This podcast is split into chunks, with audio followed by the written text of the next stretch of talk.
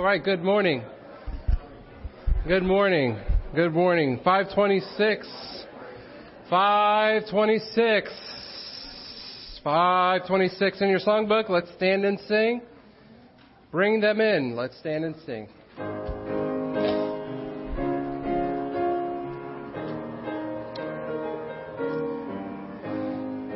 Hark, tis a shepherd's voice I hear, out in the desert dark and drear, calling the sheep who've gone astray, far from the shepherd's fold away. Bring them in,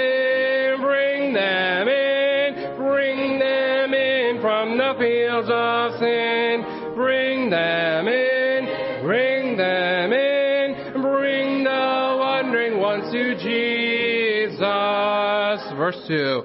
Who'll go and help this shepherd kind? Help him the wandering ones to find. Who'll bring the lost ones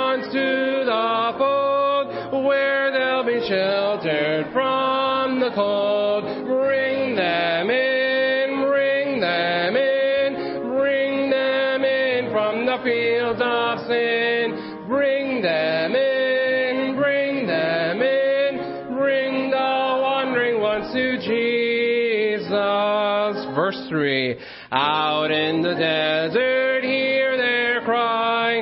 Out on the mountains, wild and high. Hark, tis the Master speaks to thee. Go find my sheep where'er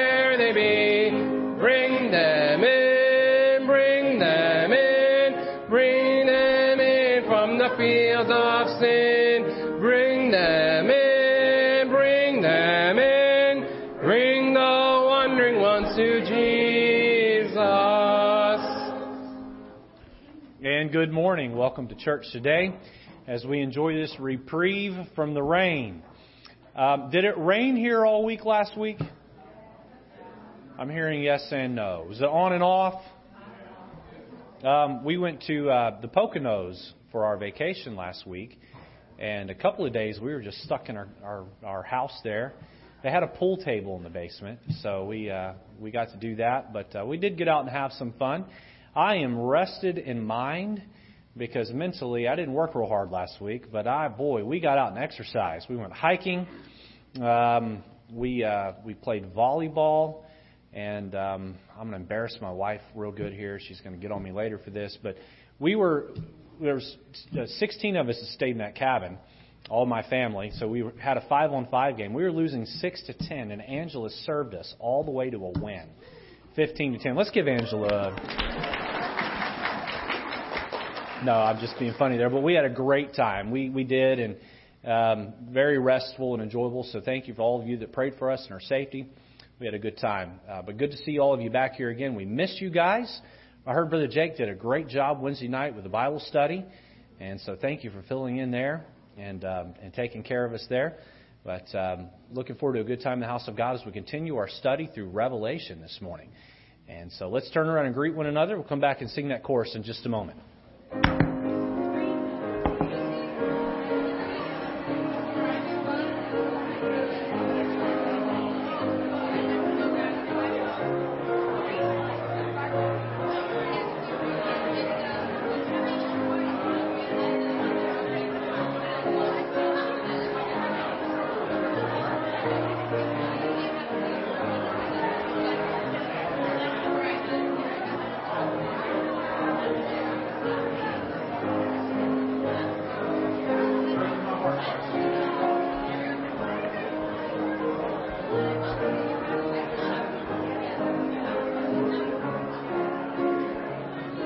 Sing that chorus together. Bring them in, bring them in, bring them in from the fields of sin. Bring them in, bring them in, bring the wandering ones to Jesus. As we go to the Lord in prayer this uh, morning, I have an announcement to make that's uh, quite somber and sad. Um, Mary Verone passed away last night, at uh, or rather yesterday afternoon about 12:30. And so please pray for the Verone family as they're grieving the loss of their mother and grandmother. I spoke with Jail on the phone for just a few minutes yesterday, and they're in the middle of making uh, plans for the, the funeral service. Uh, it's looking like it's going to be Saturday here in the auditorium at 10 a.m. So please pray for the family of uh, Mary Verone as um, not only do we grieve with them, but we grieve ourselves. She was a long-standing member here and just a wonderful woman. Many of you uh, went out of your way to visit her as uh, she stayed in the Milford uh, Rehabilitation Center for a long time and really brightened her day, brightened her life uh, as she was there. So, but let's uh, let's pray for the Verone family and for those that are grieving. Mary's in a better place today. Mary uh, died in her sleep comfortably, and so she didn't didn't she wasn't suffering. If you're going to go, boy, that's the way to go, isn't it? And she she closed her eyes in sleep, and she woke up staring in the face of Jesus. Can't think of a better way to go than that. But we'll uh, we'll be praying for those that are grieving uh, her passing, and uh, also I was given word before the service that Tim Chipio had a uh, a relative pass in the family. I don't. Tim, what's the relation there? That's my brother's wife's mother. Brother's wife's mother. So we'll. So uh, we'll, we'll be praying for uh, those that are grieving as well with that. So let's ask God to give us a good service today, and for the Verone family. Uh, Pastor Mike. Let's pray. Lord, thank you for this day. And Lord, may it not be fickle, but may we, with hearts of gratitude, thank you for each day you give to us because we're alive and we can worship you. We do pray for uh, Mary. We do pray for uh, the uh, Chipio relative passing away. And that, God, you would comfort the hearts. We are thankful that, Lord, uh, there is another um, person staring at you at the face and loving you this morning. And we think of that and thank you for that. And God, please bless where blessing is needed and comfort where comfort is needed. As we uh, gather this morning in your name, please uh, give us the strength, give us the courage, give us the, Lord, the love and joy to worship you in spirit and in truth. And God, uh, that you would bless our pastor with the message today. We do pray, Lord, and we commit these things to you in Jesus' name. Amen.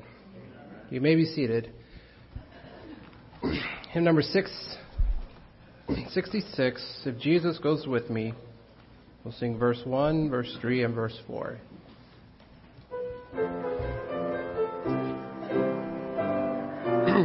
verse 1. It may be in the valley where countless dangers hide. It may be in the sunshine that I in peace abide. But this one thing I know, if it be dark or fair, if Jesus is with me, I'll go anywhere. If Jesus goes with me, I'll go anywhere. Tis heaven to me wherever I may be if He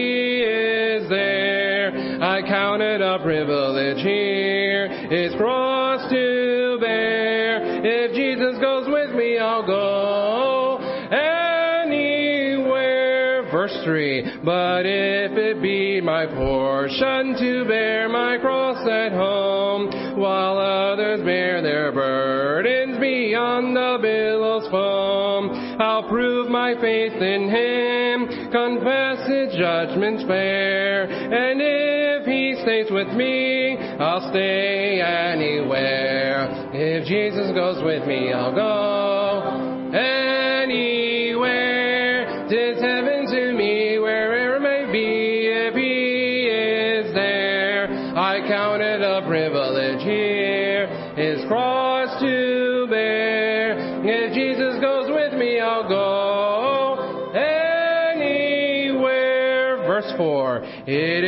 not mine to question the judgments of my Lord, it is but mine to follow the leadings of His word. But if to go or stay, or whether here or there, I'll be with my Savior, content anywhere. If Jesus goes with me, I'll go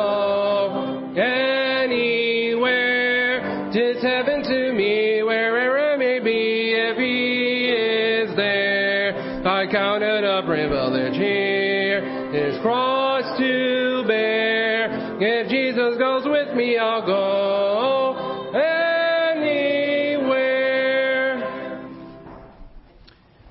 And ushers, you can make your way forward at this time. We want to welcome any guests that we have visiting with us today. And so, if you're visiting for the first time or the first time in a while, if you wouldn't mind, just slip up your hand, and we'd love to get you a uh, gift as well as a connection card. This man right here visiting with us, thank you for coming today. Anybody else? All right, right here. Okay, if you don't mind, uh, fill out that card and drop it in the offering plate when it passes by in a few minutes. That way we can have a record of your visit. Thank you so much for coming today and enjoy having you. Pastor Mike, do you have a sense of humor or what? I'm preaching on the Antichrist today, and he put 666, hymn 666 up there. Did anybody catch that? Was I the only one? Good night. So, did you do that on purpose? So I haven't been here all week. See what happens when the when the when the cat's away, the mice play. So um, that was that was great. So all right, uh, should I let him lead the choir? Is that are we safe? Are we safe? Yeah. All right, Pastor Mike, come lead the choir for us.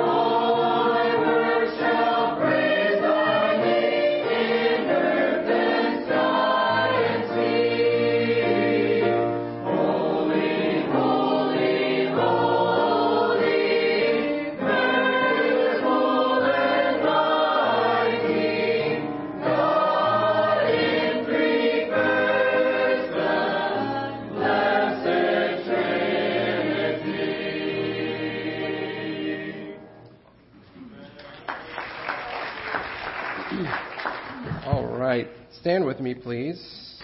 Take your hymn book to 633. 633.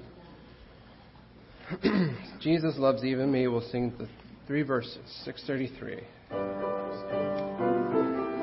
Let's all stand. I am so glad that our Father in heaven tells of His love in the book He has given. Wonderful things in the Bible I see. This is the dearest that Jesus loves me. I am so glad that Jesus loves me. Jesus loves me. Jesus loves me. I am so glad that Jesus loves me. Jesus loves even me. Verse 2 Though I forget him and wander away, still he doth love me wherever I stray. Back to his dear loving arms would I flee remember that Jesus loves me. I am so glad that Jesus loves me. Jesus loves me. Jesus loves me. I am so glad that Jesus loves me. Jesus loves even me. Verse 3. Oh, if there's only one song I can sing, when in His beauty I see the great King, this shall my song in eternity be. Oh, what a wonder that Jesus loves me. I am so glad that Jesus loves me. Jesus loves me. Jesus loves me. I am so glad that Jesus loves me. Jesus loves even me. You may be seated. Ushers, please make your way forward. Want to uh, uh, highlight one of our adult Bible study classes, Brother Okai. If you could stand for me. This is Brother Jacob Okai. He teaches our Berean Bible class right here in the auditorium. Thank you. And doing a great job with that. Took over for Brother Verone when they moved to Georgia. And I got to tell you, they have a home atmosphere in here. They're getting to know each other really well. They've got delicious food every week and uh, not only uh, physical food, but the spiritual food being served out uh, during the lesson has been really good. Uh, they've been doing a series on prayer, and I've gotten a lot of positive feedback on that. And so, if you're looking for a Sunday school class to be involved in, that's a great one. Whether you're 18 or you're uh, 81 or anywhere in between or even above that, uh, you're welcome to come and you'll fit right into that class. So, 9:45 right here in the auditorium. Uh, we have other classes that fit uh, folks of all ages and walks of life, so please come and, and pick a class and get involved. Let's uh, pray as we receive this morning's tithe offering and faith promise giving. Brother, Brother Harvey, if you would lead us in prayer.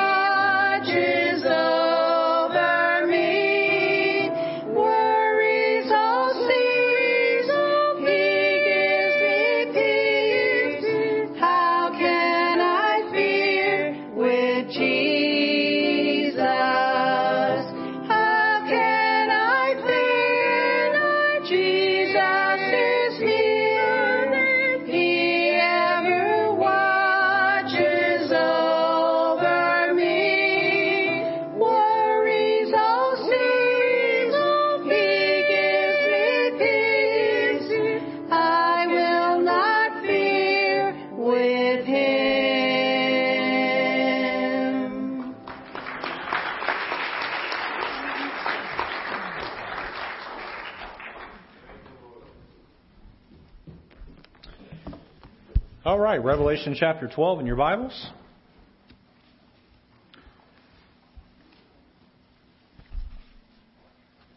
A couple of announcements here I want to um, highlight for us. First of all, beginning next Sunday night, uh, we're going to have um, different uh, speakers through the month of August in the evening, and then we're going to have uh, food fellowships afterwards. And so be here, bring your family, be a part of that. Um, let's see, August 5th, I believe it's Pastor Mike that's preaching. Is that right, Pastor Mike? Are you at first? All right, so Pastor Mike will be preaching Sunday night, August 5th. We'll have watermelon after church. And then uh, we also have, let's see, ice cream, snow cones, and pie the other Sunday nights of the month. And so uh, come out and be a part of that. That'll begin next week. I would encourage you to be here tonight as well. Don't wait till next week to come. You can be here tonight as well. All right? So we'll be doing that. Um, we'll be having a business meeting August 12th. We'll be going over the church's finances, uh, financials um, for the second quarter. Uh, and also, uh, we'll be voting on a new deacon. And Brother Jacob Okai will be on the ballot. And so show up and, uh, and vote uh, for or against him, I guess would be the options, right? But uh, Brother, Brother Okai has been here 31 years with his wife Rose and just solid church members, have been faithful in so many ways. And so uh, be here, and we're going to vote on making Brother Okai, the deacon in that uh, service. Wanted to make everyone aware of that. And so other announcements in there. The senior saints are doing a clothing giveaway. Some clothes have started to come in for that. And I'm trying to find our senior sisters. Here they are right back here. So come and, uh, and, and if you have extra clothes, instead of dropping them off at the Goodwill, you can always drop them off at the uh, underneath the clothing rack out there, and then we'll do a, a clothing swap. So please look at your bulletin so where that way you know all of the announcements that are coming. Let's stand for the reading of God's Word, Revelation chapter 12, and we'll read from verse 7 down through verse number 10. We'll all begin reading together in verse 8. We'll read verses 8 and 10 together. I'll begin in verse 7. The Bible says, And there was war in heaven. Michael and his angels fought against the dragon. And the dragon fought and his angels, verse 8 together, and prevailed not, neither was their place found any more in heaven. And the great dragon was cast out, that old serpent called the devil, and Satan, which deceiveth the whole world. He was cast out into the earth, and his angels were cast out with him. And I heard a loud voice saying in heaven, Now is come salvation and strength and the kingdom of our God and the power of his Christ. For the accuser of our brethren is cast down, which accused them before our God day and night. We're going to look at this topic tonight the war against God and his people. The war against God and his people. Let's pray. God, would I ask that this uh, morning, as we continue looking at the book of Revelation, and Lord, get a snapshot of the events to come, that uh, you would not just help us to be fascinated with prophecy. Lord, help us to take uh, the message and apply it to the present. And Lord, may we see that we are in a spiritual battle that takes place every day. There is a war going on between the forces of good and evil right over our heads.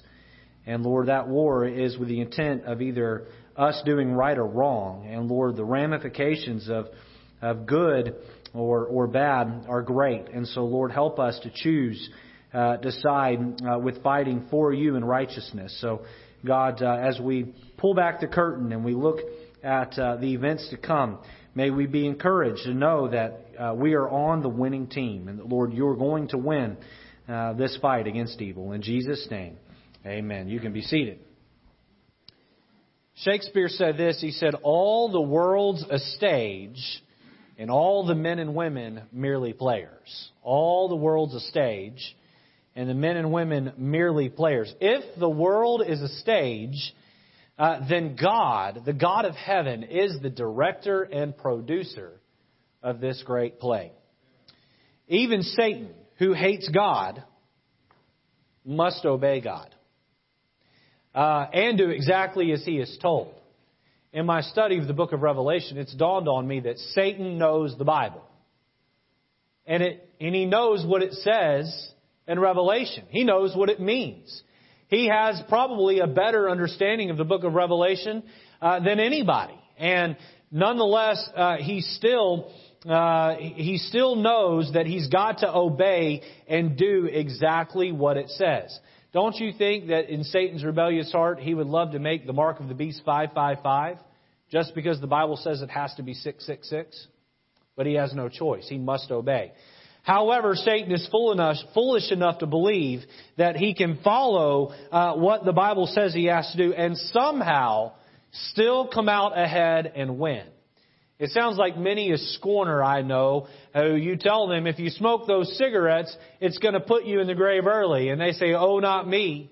They know the facts, but oh, not me. If you continue to drink yourself drunk, you could get cirrhosis of the liver and die young. Statistically speaking, you probably will. Oh, not me. I can beat it. Uh, if you um, if you live a lascivious lifestyle and you run around on your wife, eventually you're going to get caught and uh, you're going to suffer great consequences. Oh, not me. I can get away with it. And Satan is the ultimate scorner. Oh, Satan, you have to do what the Bible says in the book of Revelation, and you will meet your end. You will lose to God in this great war. And Satan says, Oh, not me.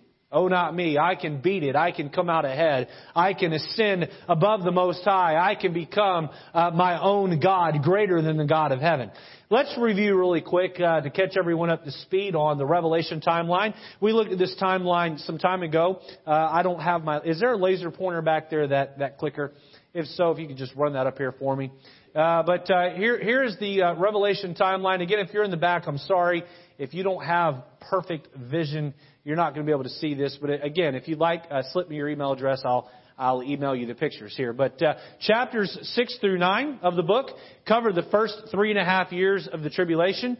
Um, uh, the chapters 10 through 14 cover all of the midpoint events, and then chapters 15 through 19 cover the last three and a half years. Go ahead and, uh, so the church age was prior to, that's where we're at now, and after the tribulation, we will live in the millennial reign of Christ, where Jesus himself will not just be the spiritual king, but he will become the political king of this earth, and he will rule from a theocratic uh, standpoint. He will sit on the throne in Jerusalem and rule with a rod of iron. Throw the next slide up there for me we um, uh, are waiting. The next uh, prophetical event will be the rapture or the catching away of the church. And so uh, when that happens, all church saints, both dead and alive, will be caught up together to meet the Lord in the air. You can see the books of Thessalonians to talk about that.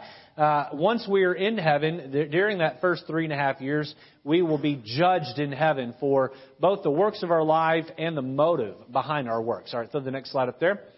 The very last thing to happen during this seven year tribulation will be Jesus Christ coming back with his bride, the church, on horses, and we will fight, uh, God, Christ will fight one more battle. We'll just observe as our, uh, as our king and uh, our, our newlywed uh, Christ will defeat the enemies of the world. Uh, we'll talk about that in length in another message to come. That is also when the millennial reign will begin. Next slide. The abomination of desolation. We'll look at that today. What is that? We'll talk about that in detail here in a minute, but that is when the Antichrist will go from being one of the world's leaders to becoming the leader of the world. Next slide.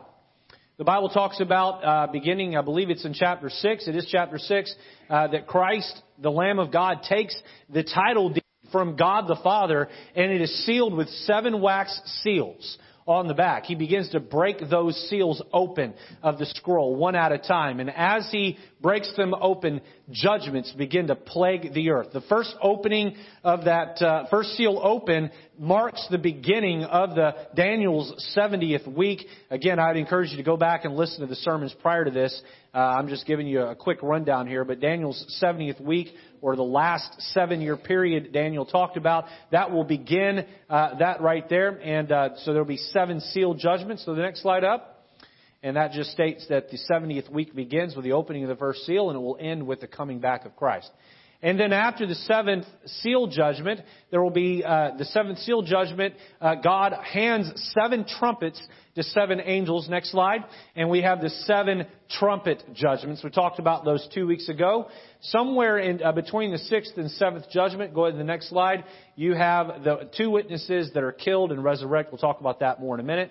And then next slide, you have the mark of the beast begins. We'll also talk about that in just a moment. The last set of seven judgments that uh, will happen, I'll go ahead and throw the last one up there, will be the first vial or bowl judgment, and we'll conclude with the seventh vial judgment that will take place shortly after the return of Christ. So that's the Revelation timeline. We are going to be right there at that midpoint, abomination of desolation, where it says two witnesses are killed. That's where we're going to be in the scriptures this morning, between chapters 10 and 14. Um, I propose that there is an ongoing war against God. Ongoing war against God. The, pass, uh, the pages of Revelation show us the climax of this war. And the, the passage that we are going to focus on uh, today show us Satan's short-lived domination on the planet.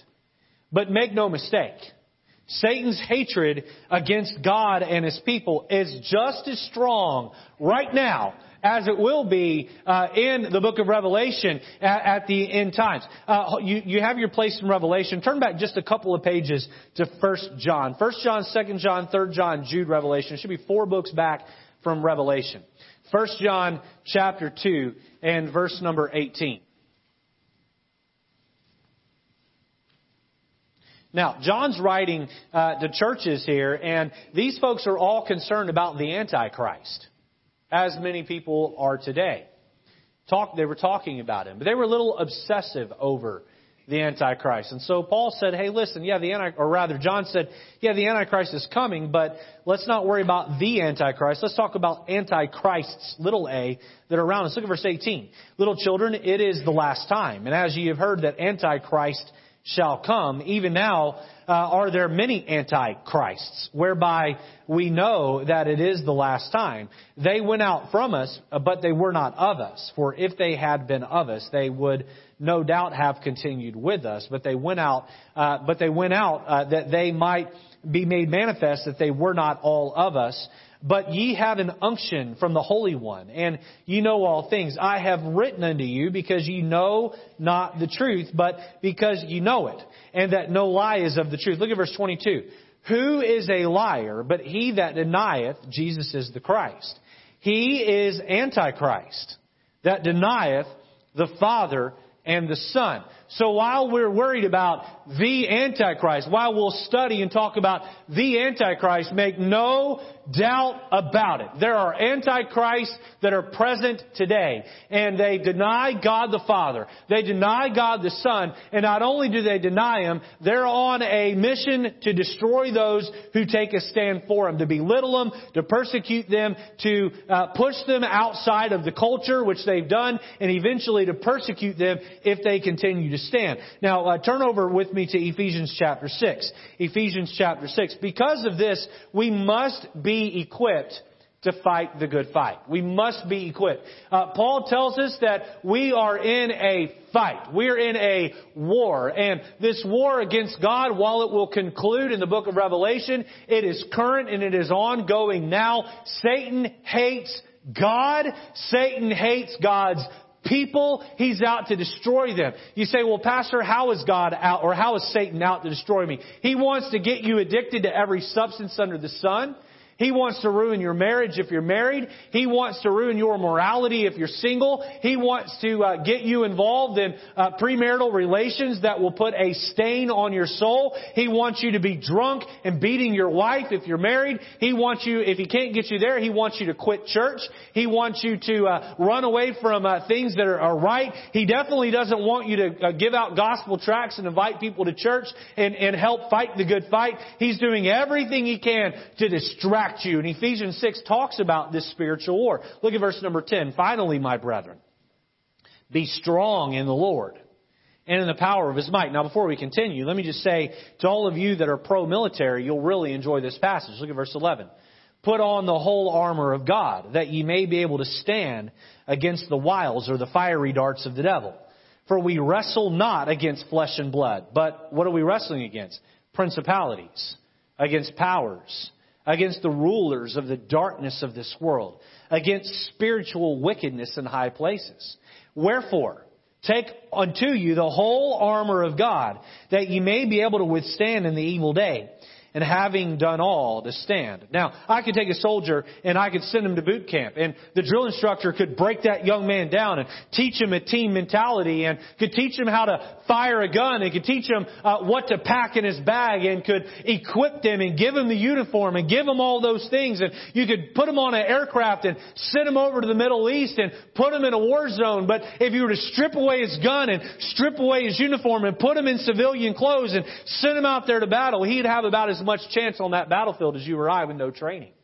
You see, a soldier without his equipment has no chance. And Christian, today, we must realize that we are in a spiritual war against Satan, and Satan wants to take you out. He wants to assassinate you. He is like that marksman, that, that uh, sniper with his high-powered rifle, and he sits off to the side waiting for you to have that weak moment so he can hit you with a fiery dart of lust, or hit you with a fiery dart of covetousness, or hit you with a fiery dart of pride, or hit you with a fiery dart of lying and, and, and stealing and, and living a shameful lifestyle. And he's looking for you to one day wake up and not put on your Christian uniform, the armor of God. And he waits for you to have that hole in your game and he's waiting to take you out. Satan wants nothing more than to drop you. I'm sad to say this, but so many pastors have have uh, stood up and preached the gospel truth like I am today, and they're now out of the ministry because of an affair or because of embezzling money or because of being dishonest or abusing their wife. And, and, and, I know many Christians who have been caught up in these very, very same things that are just regular going church members. The truth is, some of you that are here today won't be in church 12 months from now. It isn't that you won't be going here, it's just that you won't be going anywhere. Satan is going to drop you with one of his fiery darts. We're going to look in great detail at the war and the climax of the war in just a moment in, in Revelation 10 and 14 where the, the fight is going on between Satan as a dragon in, in the heavens with Michael the archangel. We'll look at that in just a moment. But please understand that that very war is already going on over your very head as you get up and go it every day. And is Satan having his way with you or are you suiting up and putting on the armor of God and fighting against Satan.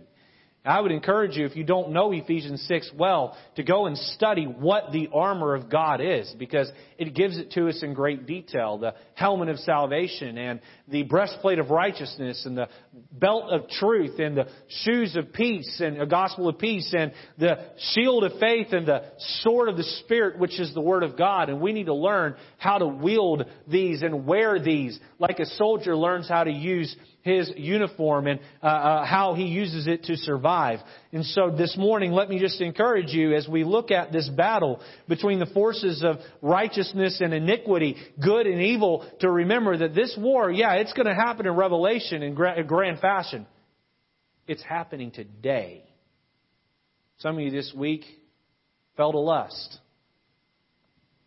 Satan won that battle in your life. Some of you this week lost your temper and yelled at your spouse. Satan won that battle in your life. Some of you this week abused some sort of a substance. Satan won that battle in your life this week. Some of you this week took God's name in vain. You had a loose mouth and you cursed someone out, or you used curse words. Satan won that battle in your life this week. And how do you win a war? By winning the majority of the battles. Some of you are losing the war in your life because Satan's winning the little battles. Suit up, Christian. Put the armor on. Put the armor on. You say, well, the sword of the Spirit is the Word of God. Memorize the Scripture. That's your only offensive weapon that the Bible gives you. Wield that sword well. Let's look at the, these events in Revelation today uh, as though it is a play. I opened the sermon talking about Shakespeare, said the world is but a stage and we are but the actors. We're going to look at the events in Revelation today as though they are a play. We're going to look at this war between God and his people. And uh, we're going to look. We're going to divide this into two sections. I guess you could call these points one and two. But we're going to first look at the cast, and then we'll look at the script. Number one, notice the cast. The cast. All right. So I'm not going to go into too many details other than just telling you who the actors are uh, in this in this play. All right. Notice letter A, the agents of righteousness. The agents of righteousness. And the first, uh, the first agent of righteousness we'll look at is Jesus described as an angel. Go back to Revelation 10. Jesus described as an angel. Now let me just say this that uh, before I begin reading, I'm about 99% sure that Revelation 10, 1 through 7 is describing Jesus. I'm about 99% sure. I'm not 100% sure.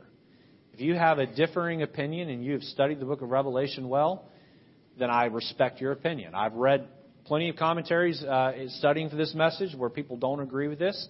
I'm going to give you the reasons why I think that this uh, angel in Revelation 10 is Jesus. And again, if you disagree with me, it's all good. Look at verse 1.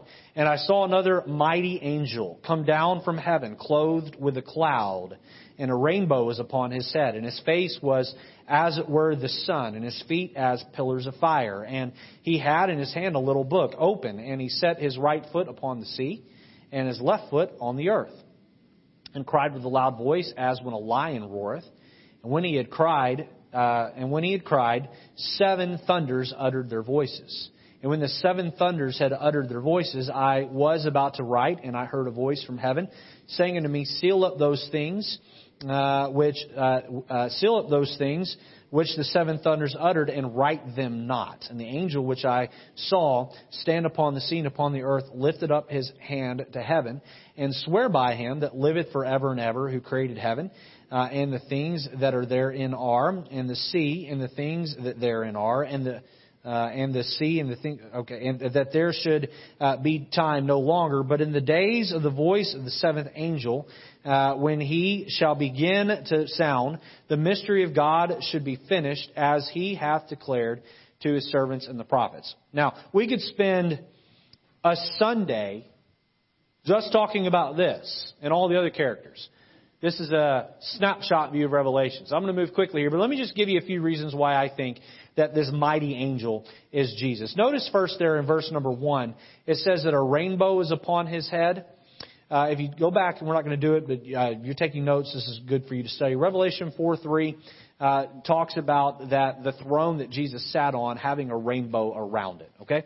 Uh, and the only person ever really described with a rainbow or about a rainbow would be uh, God. And Jesus obviously is the second part of God. Look at next there, it says in verse 1 And his face was as it were the sun. Matthew 17:2 talks about when Jesus was transfigured that his face looked like the sun.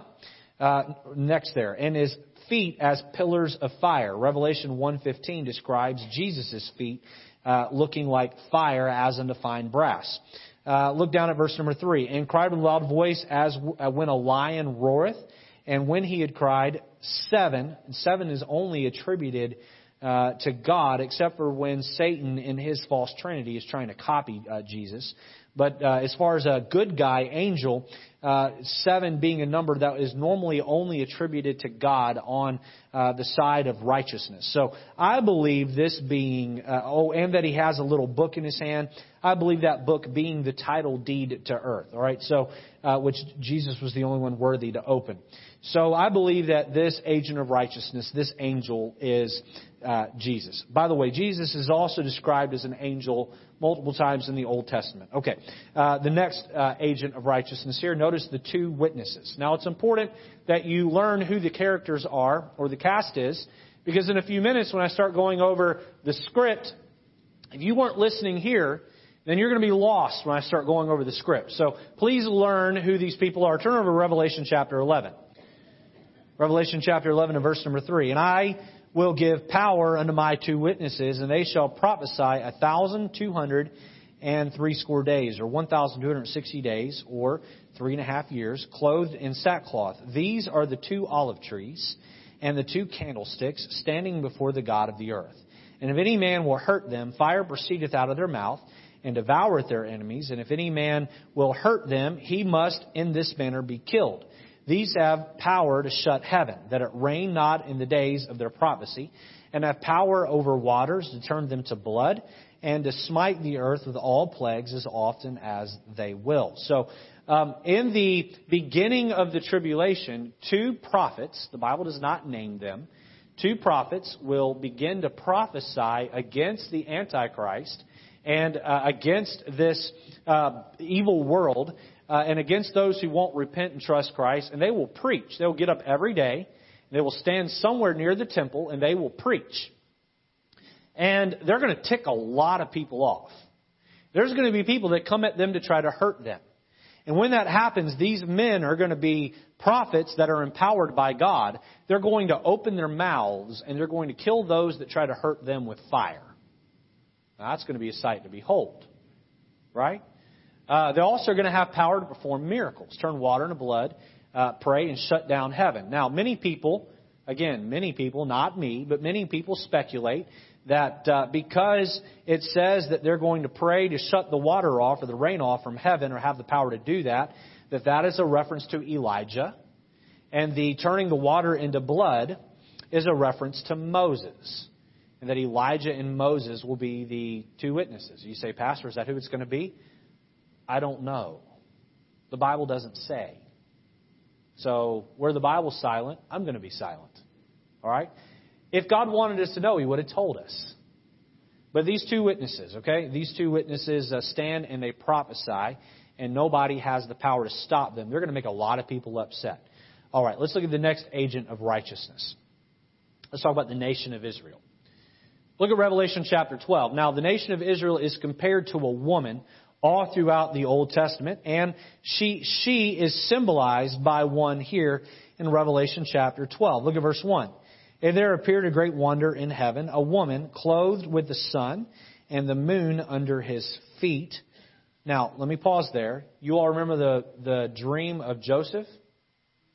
How that he was one of the stars that the sun, moon, and other stars bowed down to? All right? And they were the children of Israel. All right? So this is the nation of Israel being again compared to the uh, the sun, moon, and stars of heaven, or the moon and stars of heaven. Look at verse two. And she, being with ch- uh, with child, cried, travailing in per- birth, and pained to be delivered. And there appeared another wonder in heaven, and behold, a great red dragon, having seven heads and ten horns, and seven crowns upon his head, and his tail drew the third part of the stars of heaven, and did cast them to the earth. And the dragon stood before the woman which was ready to be delivered, for to devour her child as soon as it was born. And she brought forth a man child, this is the birth of Jesus, who was to rule all nations with a rod of iron. And her child was caught up unto God. Now you see that colon there after iron. That colon is the life of Jesus. His life, his death, his resurrection. And then we go straight to his ascension. All right? And her child was caught up unto God into his throne.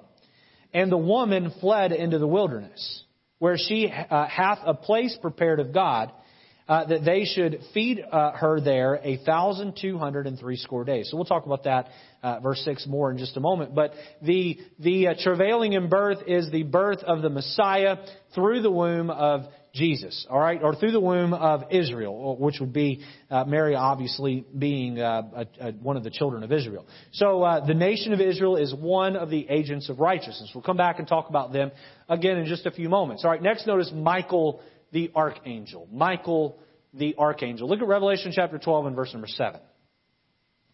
It says there, and there was a war in heaven. Michael and his angels fought against the dragon, and the dragon uh, uh, fought and his angels. So uh, Michael is leading the angelic army against uh, the dragon or Satan and his army, and there is a war that will happen in heaven between Michael and Satan. Now, the name Michael means who is like God? It's a question. Who is like God? And obviously the answer is no one. Is it any wonder that Satan will want to attack Michael? Because Isaiah chapter 7 verse 14 tells us that he wanted to ascend his throne, send himself above the throne of God. And so he's going to go after the angel who is named, who is like God? Who is like God? And the question is a shout, uh, is, is a strong answer. No one is like God. Not even you, Satan.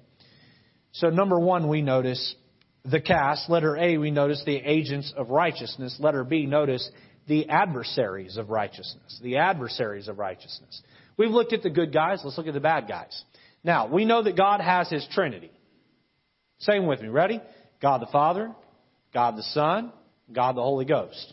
Right? God the Father, God the Son, and God the Holy Ghost. We also know that Satan loves to counterfeit everything God does. He loves to counterfeit. And I've talked about that plenty, so I won't rehash all that. But Satan loves the counterfeit, so Satan is going to have his Trinity. And he's going to have his Trinity that tries to emulate God the Father, God the Son, and God the Holy Ghost. Everything God does, Satan copies. Satan imitates. Satan counterfeits. Let's look at this evil trinity, all right? Notice the first adversary of righteousness, Satan. Satan, the red dragon. Satan, the red dragon. Look at Revelation chapter 12, verse 3. And there appeared another wonder in heaven. And behold, a great red dragon, having seven heads and ten horns, and seven crowns upon his head. By the way, that seven heads, ten horns, seven crowns, we'll talk about what all that means in another sermon. But uh, in a moment, when we look at the Antichrist, he is described as having the same thing. You remember what Jesus said, I and my Father are one? He's creating the Antichrist, where he, the Antichrist, can be just like the red dragon. He, so Satan, the red dragon, is an imitation of God the Father, alright? Look at verse 4. And his tail drew the third part of the stars of heaven. This is talking about when Satan led the revolt in heaven at the very beginning of the book of uh, Genesis and, uh, and was thrown out of heaven and a third of the angels rebelled with him, alright? So, uh, again, verse 4, and, and his tail drew the third part of the stars of heaven and did cast them to the earth. And the dragon stood before the woman, which was ready to be delivered, for to devour her child as soon as it was born. You remember the story about where Herod wanted to kill all the babies two and under? That was Satan trying to devour the child as it was born. So Satan is this dragon. Uh, one third of the stars falling uh, with him is a reference to Satan being cast out of heaven, and one third of the angels being thrown out with him. These angels are now demons. And so, are demons real? Yes, demons are real, and demons are fallen angels. So we see Satan, the red dragon. Again, the purpose of this is not to uh, do anything but explain the cast. Next, notice uh, uh, uh, Antichrist, the beast of the sea. Antichrist, beast of the sea. Look at Revelation 13, 1 and 2. And I stood upon the sand of the sea and saw a beast rise up out of the sea, having seven heads and ten horns, and upon his uh, horns ten crowns, just like the just like the red dragon, uh, and uh, upon the, the, his heads the name of blasphemy. And the beast which I saw was like unto a leopard. How is Jesus labeled? Jesus is labeled a lamb, and uh, or, or and a lion, and then he's here labeled a leopard. So again, trying to imitate Christ, you have a lion in Jesus, you have a leopard in the Antichrist. And his feet were as the feet of a bear, and his mouth as the mouth of a lion. And the dragon gave his uh, gave uh, him his power and his seat in great authority. You remember that Jesus said that he got his authority from God the Father. And here, the Antichrist gets his power from uh, Satan, who is trying to imitate God the Father. So he is a counterfeit of God the Son. He is an counterfeit of God the Son. That's why he's called anti-Christ. Next, notice the false prophet, beast of the earth. Beast of the earth. So the red dragon imitates God the Father. The Antichrist, uh, uh, beast of the sea, and, uh, imitates God the Son, and the false prophet, beast of the earth, is going to try to be a counterfeit or a knockoff, an imitation of the Holy Spirit. Look at Revelation 13, verse 11. And I beheld another beast coming up out of the earth, and he had two horns like a, uh, like a lamb, and he spake as a dragon. So that is the cast. We'll talk about uh, what they do in just a moment, but we have the agents of righteousness, we have the adversaries of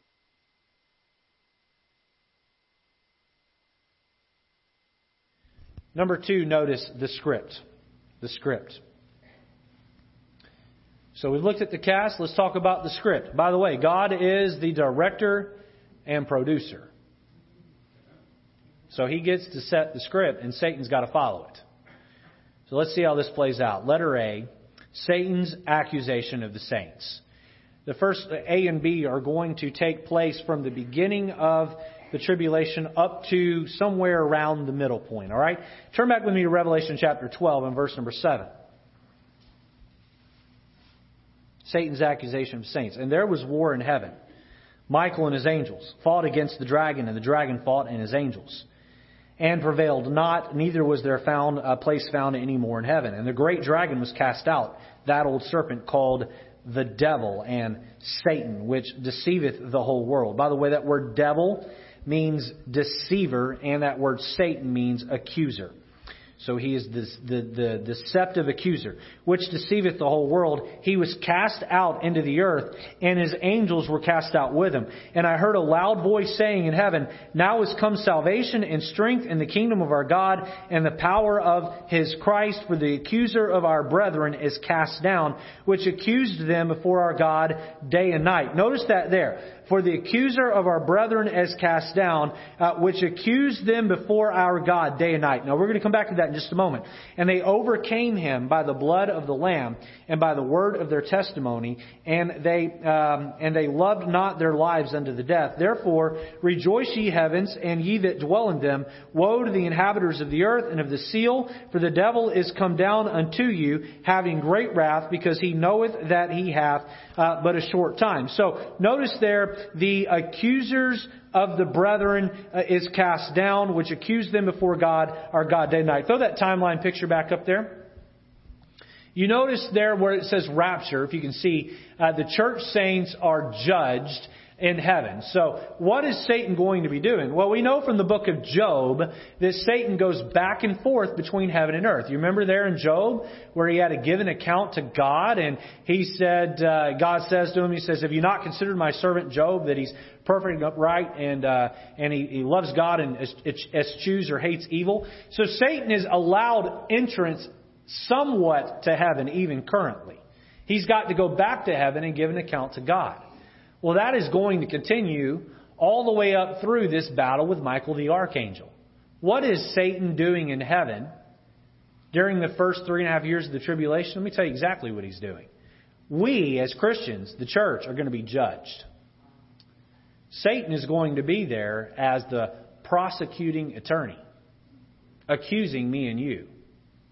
So when it's your turn to come up and give an account for your life and leadership, Satan's going to stand there and say, I have a list of all of the bad that guy or that gal has done. And Jesus is going to be the defense attorney. He's going to say, Oh, but wait a minute. I know all about your list, Satan. I know all about the crimes that you claim. But my blood has washed those sins away. And Satan's going to be there day and night during the judgment during that three and a half years. He's going to be accusing us. Look back at verse number 11. And they, that's us, that's the church, overcame him by the blood of the Lamb and by the word of their testimony. And they loved not their lives unto the death. So what happens is at the end of Satan accusing us, they're in this judgment seat, we're all going to rise up against him and we're going to tell God, get this guy out of here. And God is going to send Michael the archangel and there's going to be a battle between Michael the archangel and uh, and uh, this um, this Satan, and he's going to throw him out of heaven, and Satan will no longer have any more access to heaven. The access he currently has is limited, but his access will end, and he'll be forced to stay on earth. Now, all the cartoons growing up want you to believe that Satan lives in hell. Satan's never been to hell. Yet. He's going to spend eternity there at some point. But he's never even been there yet. All right? So uh, we see here that Satan, during this three, first three and a half years between the rapture of the church and the abomination of desolation, I believe he goes back and forth, but he spends a chunk of his time in heaven accusing the saints. Letter B, notice the false prophets act of miracles. The false prophets act of miracles. Turn over to Revelation chapter 13 and verse number 11. I've got to hurry here. Revelation 13, verse 11. While you're turning there, my brother um, teaches uh, as a college professor in, in, um, in, I believe it's Honduras. Yeah, in Honduras. He's a missionary there. He's uh, currently raising support to go and, and be there full time all the time. But uh, he taught there last year in their in their uh, Bible college. He said it took him teaching three hours a day for an entire semester to get from chapter one to chapter 15. And we're covering 10 to 14 in one sermon. So uh, you can see that you can spend a lot of time on this stuff, but we're just getting the highlights here. Look at Revelation chapter 13, verse 11. And I beheld another beast coming up out of the earth. And he had two horns like a lamb, and he spoke as a dragon. And he exerciseth all the power of the first beast before him, and causeth the earth and them which dwell therein to worship the first beast. That, that's the Antichrist, whose deadly wound was healed. We'll talk about that more in just a moment. And he doeth great wonders, so that he maketh fire come down from heaven on the earth, and, and in the sight of men, and deceiveth them that dwell on the earth by the means of those miracles, which he had power to do in the sight of the beast, saying to them that dwell on the earth, that they should make the image, uh, uh, make an image to the beast, which had the wound by a sword and did live. And he had power to give life unto the image of the beast uh, that the image of the beast should both speak and cause uh, that as many as would not worship the image of the beast should be killed. So again, this false prophet, who's he trying to imitate? Talk to me. Who's he trying to imitate? Which of the which of the Trinity is he trying to imitate? The Holy Spirit. Which one? The Holy Spirit. And so, what, what, how are there parallels between the false prophet and the Holy Spirit? Let me give you a couple. The Holy Spirit he endorsed Jesus' ministry. You remember when he was baptized? The Holy Spirit came down in the form of a, of a dove. He was there to endorse the ministry. Immediately after his baptism, the Bible says the Holy, that the Spirit, capital S Spirit, led Jesus away in the wilderness. You remember that? Okay, so here we have the Holy Spirit endorsing Jesus' ministry. The false prophet is going to endorse the ministry, scare quotes to those listening audio only, ministry of the Antichrist. He's going to work to endorse him. The glory is not going to be given to the false prophet. He's going to defer all glory to the Antichrist. The Holy, and so let me give you another parallel here. The Holy Spirit raised Jesus from the dead. That's a biblical truth you can find in Scripture that the, it was actually the Holy Spirit that brought Jesus back to life. The false prophet is going to raise the Antichrist from the dead. Look at Revelation chapter 13, verse 3. Speaking of the Antichrist, and I saw uh, one of his heads, as it were, wounded to death. This is referenced four times in the book of Revelation. As it were, wounded to death. And his deadly wound was healed. And all the world wandered after the beast. And they worshipped the dragon, which gave unto the beast. And they worshipped the beast, saying, Who is like unto the beast? Who is able to make war with him. So somewhere in that first three and a half year period where the Antichrist is just one of the political leaders, he's going to be killed with a sword to the head. And the false prophet's going to come along and raise him back to life. Satan is going to empower the false prophet. Satan, who acts as the, the, the imitated God the Father, is going to empower the, anti, the false prophet to raise this Antichrist back to life. Now, if you were a God hating atheist and you saw with your own eyes on a television screen somebody raise the Antichrist back to life, wouldn't you be tempted to believe? His acts of miracles. Not only does he raise this Antichrist back to life, but he has power to call fire out of the heavens. He has, uh, uh, he has uh, power to perform many miracles, verse 14 tells us. Letter C, notice, Antichrist's assassination of the two witnesses. Antichrist's assassination of the two witnesses. Go, go over to Revelation chapter 11, verse number 7.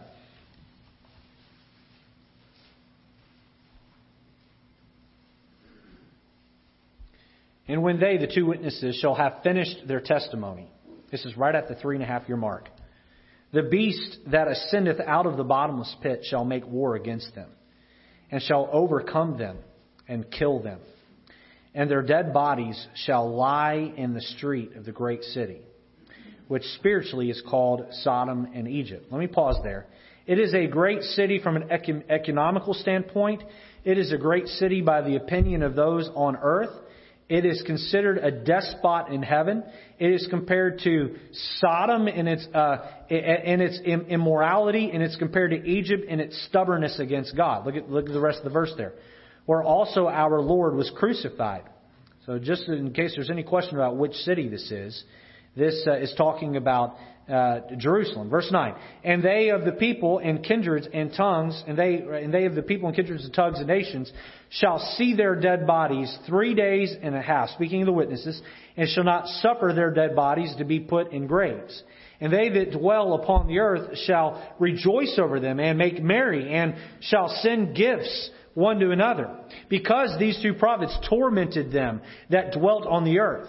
And after three days and a half, the Spirit of life from God entereth into them, and they stood upon their feet, and great fear fell upon them which saw them, and they heard a great voice from heaven saying unto them, Come up hither. And they ascended up to heaven in a cloud, and their enemies beheld them. So these two, these two witnesses have been preaching the truth about salvation. They've been tre- preaching against the acts of, of, of, uh, of Sodom and, and, the stubbornness of Egypt uh, type lifestyle. And uh, they've gotten a lot of coverage, no doubt, on the news, I would imagine. Uh, people have come and tried to hurt them. They've opened up their mouth and killed those people with fire. They have shut up the heavens. They've turned water into blood. Uh, they've, they've created a lot of problems for those that are of the Antichrist, of, of, of Satan and his Trinity. And all of a sudden, all of a sudden the Antichrist is going to come out of nowhere and he's going to murder these two witnesses. And there's going to be a satanic type of Christmas on earth. People are going to be sending gifts to each other. They're not even going to bury these two guys.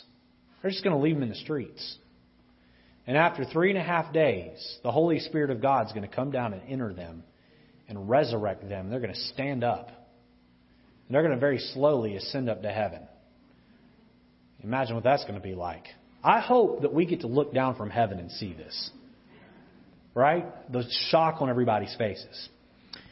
Now, I believe the timeline here is the Antichrist does this right before he walks into the temple to commit the abomination of desolation. That brings us to letter D.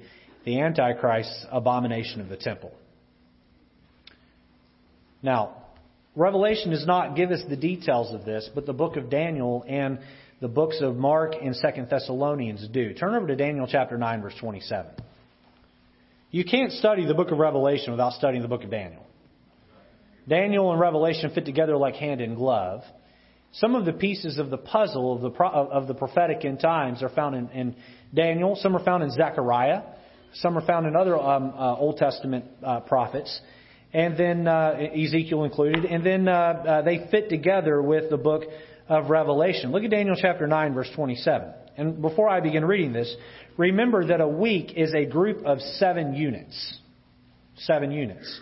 And this unit is not days, as we consider a week. This unit is years.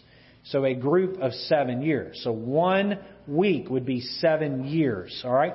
Keep that in mind as we read this. This is talking about a seven year period. And he shall confirm, he the Antichrist, shall confirm the covenant with many for one week or for seven years. And in the midst of the week, so what would be the midst of, of, of uh, seven years? Three and a half years. In the midst of the week, he shall cause the sacrifice. Where do you perform sacrifices? But in the temple. He shall cause the sacrifice and the oblation to cease. And for the overspreading of abominations, he shall make it desolate. What does that mean? That means that the Jews who were worshiping in the temple are going to leave. The Jews are going to leave.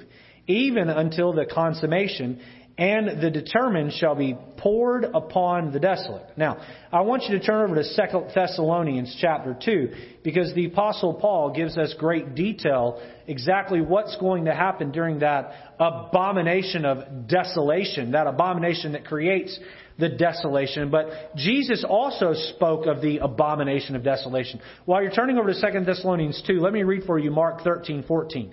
It says, But when ye shall see the abomination of desolation spoken of by Daniel the prophet standing where it ought not, let him that readeth understand. Then let them that be in Judea flee to the mountains. Flee to the mountains. So that is the desolation, the fleeing to the mountains by the Jews. All right. Second Thessalonians chapter two tells us what the Antichrist is actually going to do during the abomination of desolation. It says there, let no man, verse 3, 2 Thessalonians 2 verse 3, let no man deceive you by any means, for that day shall not come, except there come a falling away first, and the man of sin, speaking of the Antichrist, be revealed, the son of perdition. Who would be the son of perdition? The, the perdition is Satan. This is his son, the Antichrist, who opposeth and exalteth himself above all that is called God or that is worshipped, so that he, as God, sitteth in the temple of God, showing himself that he is God. So we know that the, that the false prophet will set up an image of the Antichrist. Again, look back at Revelation 12 to see that. But he'll set up an image or a statue of the Antichrist that will actually speak and come to life. But the Antichrist will go in and he will sit down on some sort of seat in the temple and he will declare himself to be God.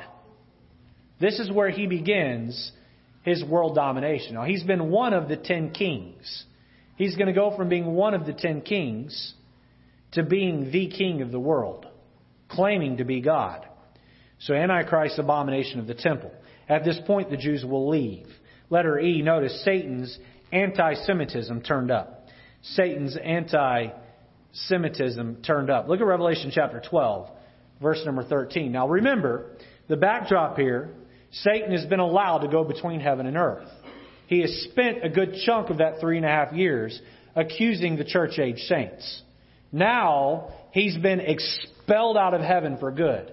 Now Satan is really upset.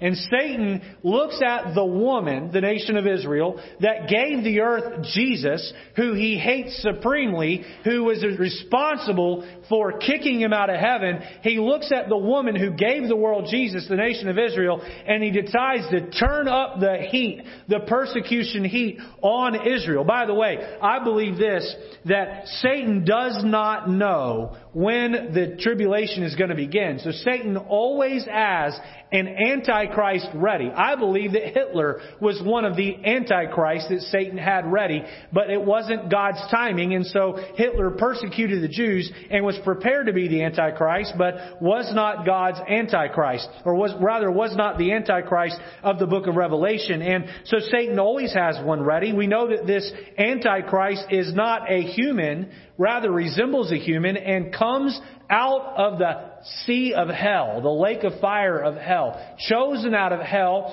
uh, put incarnated in the form of a man and put on earth to be this antichrist. Now look at uh, Revelation chapter 12 verse 13 and we see now that Satan's been thrown out of heaven, he's going to turn his rage and wrath toward the Jews. And when the dragon saw that he was cast under the earth, he persecuted the woman which brought forth the man child. And the woman uh, were given two wings as uh, of a great eagle, that she might fly into the wilderness, into her place, where she is nourished for a time and times and half a time. That's uh, an accumulation of that three and a half years from the face of the serpent. So, uh, a couple things here, really quick. Um, uh, there are uh, uh, two times in the Old Testament where Israel is pro, pro, Israel's protection is symbolized by that of an eagle. You might remember Isaiah 40:31. They that wait upon the Lord shall renew their strength. They shall mount up with wings as eagles. That's talking about deliverance from Babylon. Uh, I believe in the Old Testament, their delivery from Pharaoh in Egypt was talked about being borne on the wings of eagles. And so here there, uh, you see another reference of eagles. And what happens is when this abomination takes place, the Jews quit worshiping in the temple and they escape into the wilderness and they are protected by God uh, in the wilderness over the last three and a half years. Look at verse 15. And the serpent cast out of his mouth water as a flood after the woman, that he might, or, or Israel, that he might cause her to be carried away of the flood. And the earth helped the woman. And the earth opened her mouth and swallowed up the flood, which the dragon cast out of his mouth. And the dragon was wroth with the woman, and went to make war with the remnant of her seed, which kept the commandment of God and have the testimony of Jesus Christ. Now, really quick here, I, I'm running out of time, but I just got to get this in really quick. You remember in Egypt how that the Israelites lived in the land of Goshen, and when the plagues came, the Egyptians suffered, but the Israelites, for the most part, did not. And that uh, they put the blood on the doorpost. When the death angel passed by, they were protected and uh, they were saved. And then you remember when they were expelled out of Egypt, they were finally let go, and they were backed in a corner between the rocks and the Red Sea, and in came the Egyptians. What did God do? He used the elements to come down and block the Egyptians from, from getting them. He split the Red Sea. The Israelites crossed. The Egyptian army came into the Red Sea and the waters closed. You see, you remember that? There's a lot of parallels here in this passage where the Satan is going to try to use a flood of water to kill the Jews and the earth is going to help the Jews again here just like it helped them in the book of Exodus and they have their place of respite and rest just like the Israelites had the land of Goshen there in Exodus letter F notice antichrist's allegiance demanded antichrist's allegiance demanded look at Revelation 13, verse 16. Now, the false prophet is involved in this process, but look at verse 16. And he, the false prophet, causeth all, both small and great, rich and poor, free and bond, to receive a mark in their right hand or in their foreheads, and that no man might buy or sell, save he that had the mark or the name of the beast or the number of his name. Here is wisdom. Let him that hath understanding count the number of the beast. For it is the number of a man, and his number is six hundred threescore and six. Six hundred sixty six. And in the Old Testament they used letters for numbers. The clave is the sixth Hebrew letter. And by the way, if you look at a monster energy drink, it contains three claves. looks like an M, but it's really clave, clave, clave, or 666. You see how Satan is getting his mark out there? And if you look at a monster drink, it says, release the beast within you. I'm not making it up. You don't believe me? Google it. Look at look. Uh, go to the store and pick one up and look at it. Um, I'm not a big fan of energy drinks, by the way. Um, but that's another sermon. Satan is going to Satan is going to have the false prophet push everyone to get this mark. And this mark, I believe, I believe, I can't prove this, but I believe it will be some sort of computer chip that will go down under the skin or will be placed in the forehead. And you'll be able to swipe your hand at the store to pay. You go to the doctor, they'll scan your hand or you'll swipe your hand, all your medical records will be there. They'll have a GPS sensor embedded in that thing. I, pro- I, I believe. Again, I, this isn't in the Bible, but just just maybe speculation. And they'll know where you are at all times, and they'll sell it this way. The famine happened in the in the seven uh, uh, seal judgments. There is no food really. You want your ration of food? You better get the mark, or you're not buying or getting any food. Uh, you want to have um, uh, health care services? You got to get the mark. Now, a couple things about the mark. Again, Satan loves to counterfeit everything God does. You remember in Revelation, uh, and I'm going back in my mind here, Revelation, I believe it's chapter 7, you know, chapter 7, where God puts a mark or a seal on the saints on their forehead. And what do we say about that seal? That seal means that those saints belong to God. Now, when people take the seal or the mark of the beast, Satan is saying, These people belong to me. And once you sign up to get that mark, you'll never be allowed to get saved. Now, those first three and a half years, there's a lot of God pouring out His judgment to get people's attention. Hey, believe in me, believe in me, get saved. The most severe of the, of the, of the wrath of God poured out on the earth is yet to come in the second half where those who have taken the beast now have no chance. So it's full blown wrath being poured out on the people. But the first three and a half years, people were tormented and people suffered so that they would turn to Jesus. But once they take the mark, there will be no chance. Look at, um, turn back over to Second Thessalonians. I'm almost done. Second Thessalonians chapter 2. Verse number 9. Now again, Second Thessalonians 2, 3 and 4 talk about the abomination of desolation and the, uh, the, the, the son of perdition going in and sitting on the seat and declaring himself to be God. And so verses 9 and 12 follow verses 3 and 4. Let me say this. Some people take the verses I'm about to read to mean that at the rapture people won't be allowed to get saved or right after the rapture, people who have heard the gospel won't be allowed to get saved. The biggest issue with that is that these verses follow verses 3 and 4, which are the midpoint of the tribulation. And so I believe that these verses are referring to those who get the mark of the beast. Look at verse 9. Even him whose coming is after the working of Satan with all powers and signs and lying wonders. Again, talking about the Antichrist. And with all deceivableness of unrighteousness in them that perish. Because they received not the love of the truth that they might be saved. When, when did they have that chance? That first three and a half years, they had their chance to receive the love of the truth that they might be saved. Look at verse 11. And for this cause, God sent them strong delusions that they should believe a lie, that they all might be damned who believed not the truth, but had pleasure in unrighteousness. So once you've taken the mark of the beast, the beast, you will believe a strong delusion and you will not be able to turn back to the truth. You will be sealed your, your damnation to hell will be sealed once you've taken that mark. Oftentimes, as we walk the Christian walk, we feel as though it's a losing effort. Right? We are tempted to throw our hands in the air and say, What's the use? Satan is winning the battle in our culture, isn't he? Anybody ever try to watch anything on Netflix and Amazon, it's like picking through the trash can to find something that's healthy. Right? You ever try to go shopping in the store for your kids? Try to go buy clothes for a nine year old girl. They want your nine year old girl to dress like a tramp. It's all about sex appeal for a nine year old. What's that about? The, Satan's winning the battle in the culture, is he not? Satan is winning the battle to corrupt the church. Now, I hope not this church. But look at churches as a whole. You're not getting gospel truth preached in most churches.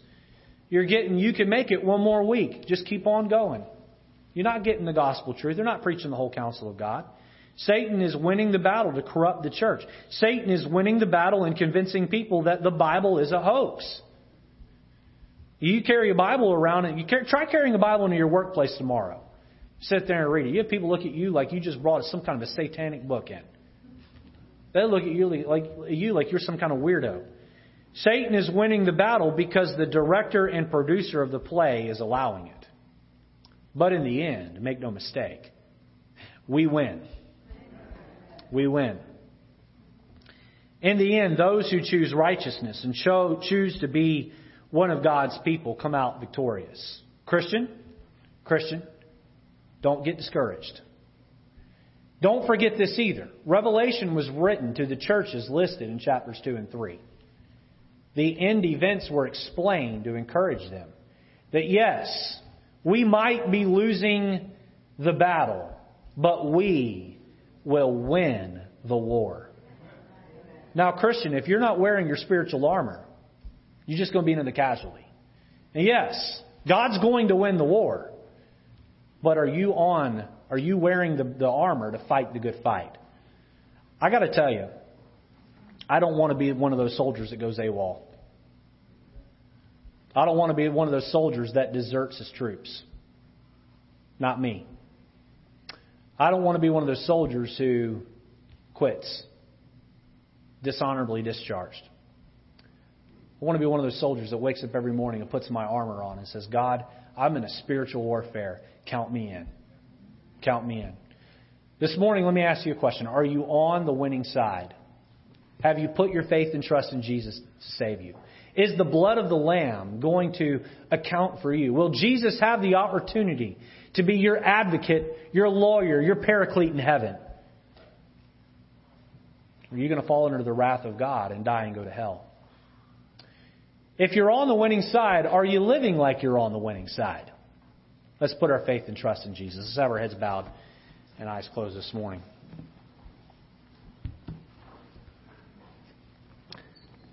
How many here today say, Pastor, I don't always live like I'm on the winning side, but there's no doubt in my mind. I put my faith in Jesus, and, and I have uh, the blood of the Lamb that have atoned for my sins. I'm going to heaven. Pastor, here's my hand of testimony that I'm on my way to heaven. Jesus has saved me. If that's you, you just raise your hand? Would you just raise your hand? How many here today say, Pastor, I got to be honest, some mornings I wake up and forget to put my spiritual armor on. I'm not really being the soldier in this war that I ought to be. There have been some battles in my life this week that Satan won. Pastor, pray for me that I will suit up, fight the good fight of faith, be a good soldier for Jesus Christ. If that's you, would you raise your hand?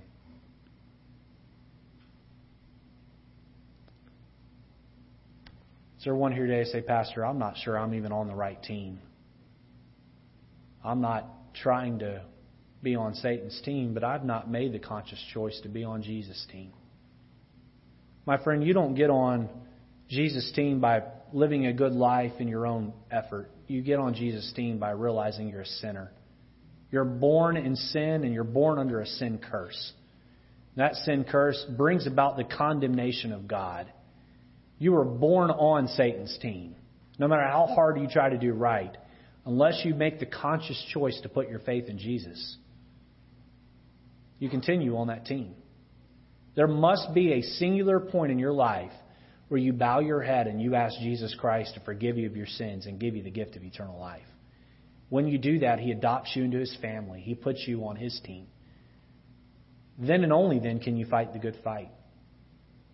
Is there one here today say, Pastor, I'm not even sure I'm I'm saved? That's you. you just raise your hand? I'm not sure. Mike. Mike.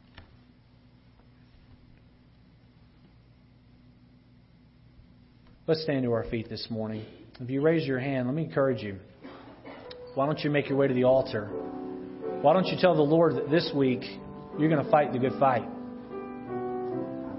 You're going to fight on the Lord's side. You're going to put on the armor of God. You're going to be the soldier that He's called you to be. Oh, that war's going on over your head. You're going to let Satan have his way, or you're going to do the right thing.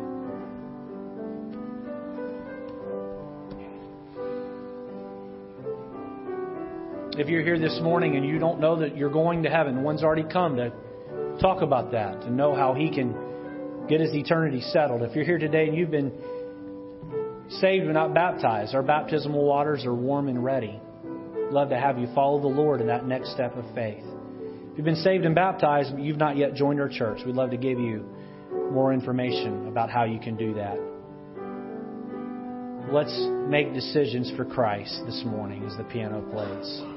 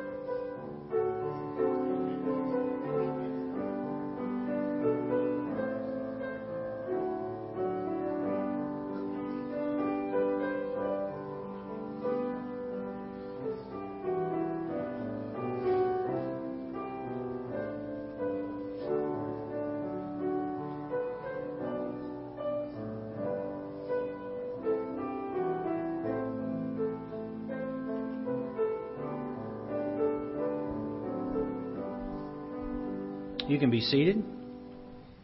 All right, we've got some uh, decisions to announce this morning.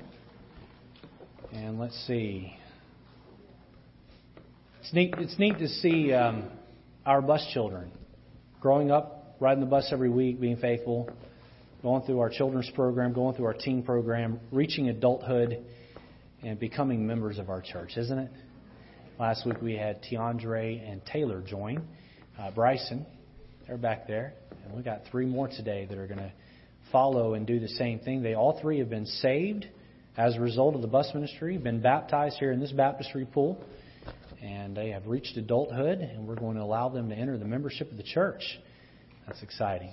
Let's start with, uh, I just need the first and last name, Angela. You just bring me that when you get that. Okay. Well, let's have um, Isaiah stand first. This is Isaiah Harvin. Isaiah has been saved and baptized, and uh, we're excited to have him. Welcome, Isaiah, into the membership of our church. Bethany, if you'd stand. This is turn around for me there. Bethany de los Santos. That means of the saints. I can't think of a better last name for a Christian. Amen. I got to lead Bethany's dad to the Lord at her house, and I told him, I said, now you really are of the saints. So that was neat. But Bethany, it's good to have you. Welcome to the members. Let's give her a round of applause. And Faith, Faith, if you'd stand. And Faith as well has put her faith and trust in Jesus, has been baptized here, and has uh, is ready for membership. Let's give Faith a round of applause. All of those in favor of receiving these three into our membership, let me hear a hearty amen. amen. All right, very good. And let's stand to be dismissed this morning. Thank you for being here. Uh, thank you for being a part of it. I'd encourage you to dive into Revelation yourself and study it. If you'd like some study materials, Brother Verone actually has been emailing me more in depth study of each chapter, and I could forward those along to you if you'd like. Just let me know. But um, hope that's been a blessing to you. Let's go fight the good fight this week. Amen.